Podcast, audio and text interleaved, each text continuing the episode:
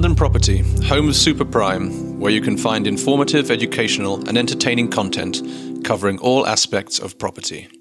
So, Becky, it's admirable with a job like state agency, which is hectic enough as it is, that you actually find the time to mentor people through your Shadow to Shine program. Yeah. Can you tell us more about your Shadow to Shine program? So Shadow to Shine is now a charity and we're about a week away from being a charity. We have been running as a CIC and I set it up two years ago. I left home very young at 15 and I was living in a hostel. I lived on the streets for a while and I had to work very hard to get jobs.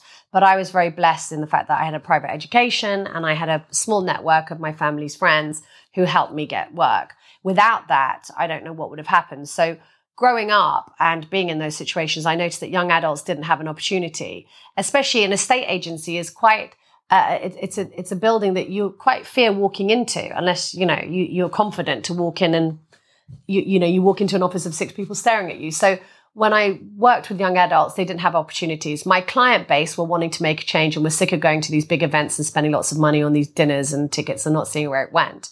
They wanted to make a difference. So I have since the last two years had 200 of my clients become mentors through the program.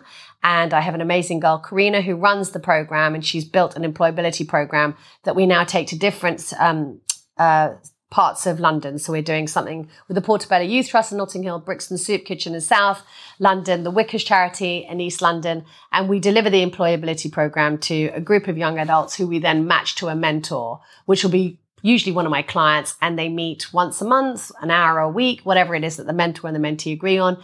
And we, we, we, we're changing lives and it's brilliant. People are getting opportunities and also they're finding work. I think one key thing is to say is it's not just about us as mentors. What we've had feedback is that the mentors actually learn a lot from the mentees. So they get a young energy coming into their workplace or a young opinion, which is unfiltered.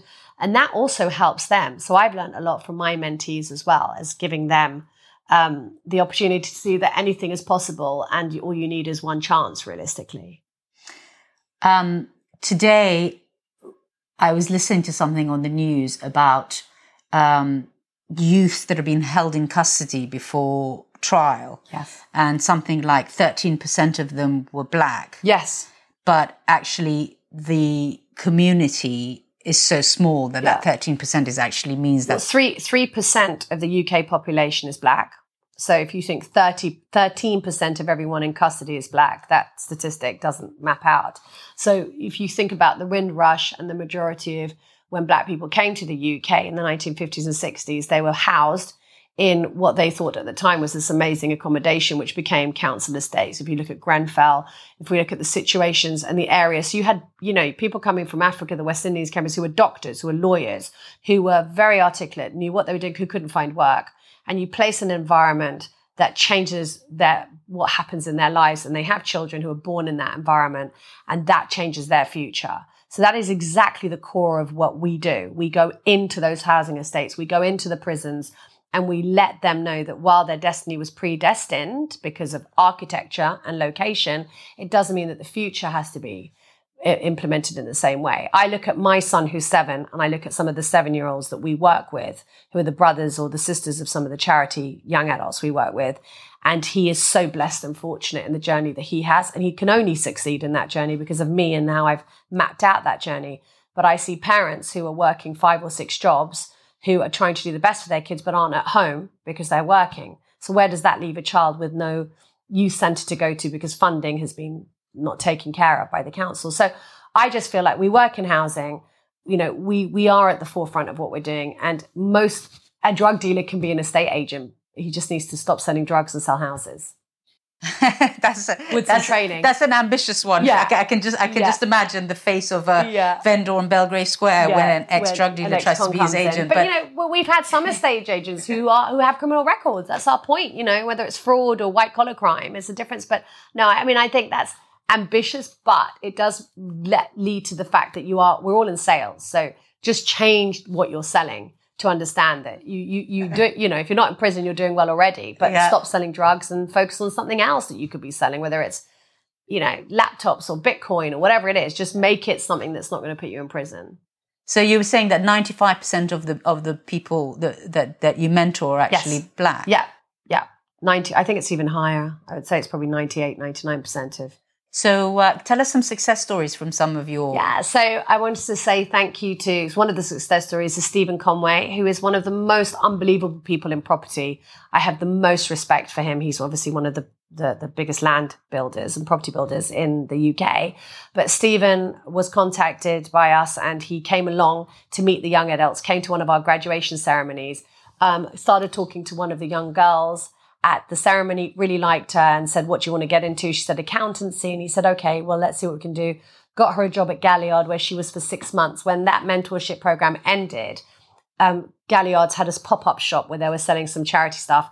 She walked into his office and said, Look, I want to work in that charity shop. He gave her that job. When that finished, she said, Look, what do you want to do? And she said, I want to get into accountancy in a, a music company. He knew someone. He made a phone call. She went for the interview. She didn't get the interview and she stalked the person who she had the interview with for three weeks after she got the interview and the person that they'd given the job to didn't work out so she then got the job.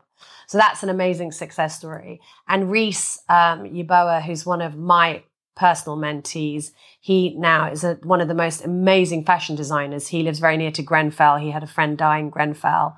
Um, and he is now got his clothes in selfridges. Um, he was um, listed as forbes 30 under 30 to watch one of the most preeminent cultural curators, they say, coming out of the UK. So these great success stories that are changing people's lives and keeping them busy, more importantly. That's amazing.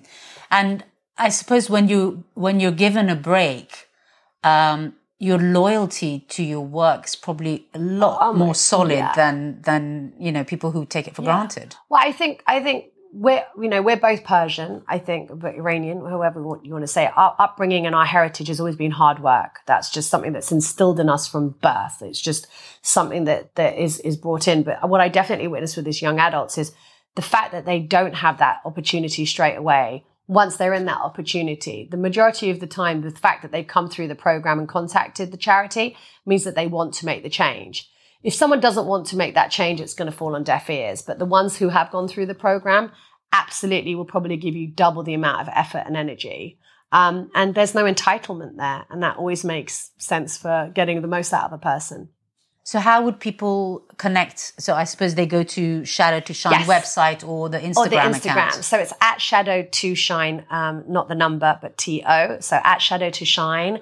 And also, if you can't get hold of anyone through the DM, which is through Instagram, we have a website which is www.shadowtoshine.com. And if that fails as well, which it shouldn't, but please contact me directly at the office at 0207 580 2030 or my Instagram directly or info at rockstone.com as well. If anyone wants to become a mentor, please do contact us as well. So you know, and if you want to donate, please do donate. I never ask for money, but we need money. We are a charity. We've been self-funded for two years. We need money in order to get more staff to run the mentoring program. So please donate well. well. you're donating some of your own income. Yes, I have been. Yes, 10% profit. of profits that Rockstone make annually for the last two years has gone to running the charity. Good for you. Well, we did some fundraising for the NHS at the beginning of the pandemic, and I think it was the most rewarding thing I've ever done. Yeah, it does. It makes, I think, for, as well, because the, the level of what we do, we need that grounding sometimes just to take us back down to earth.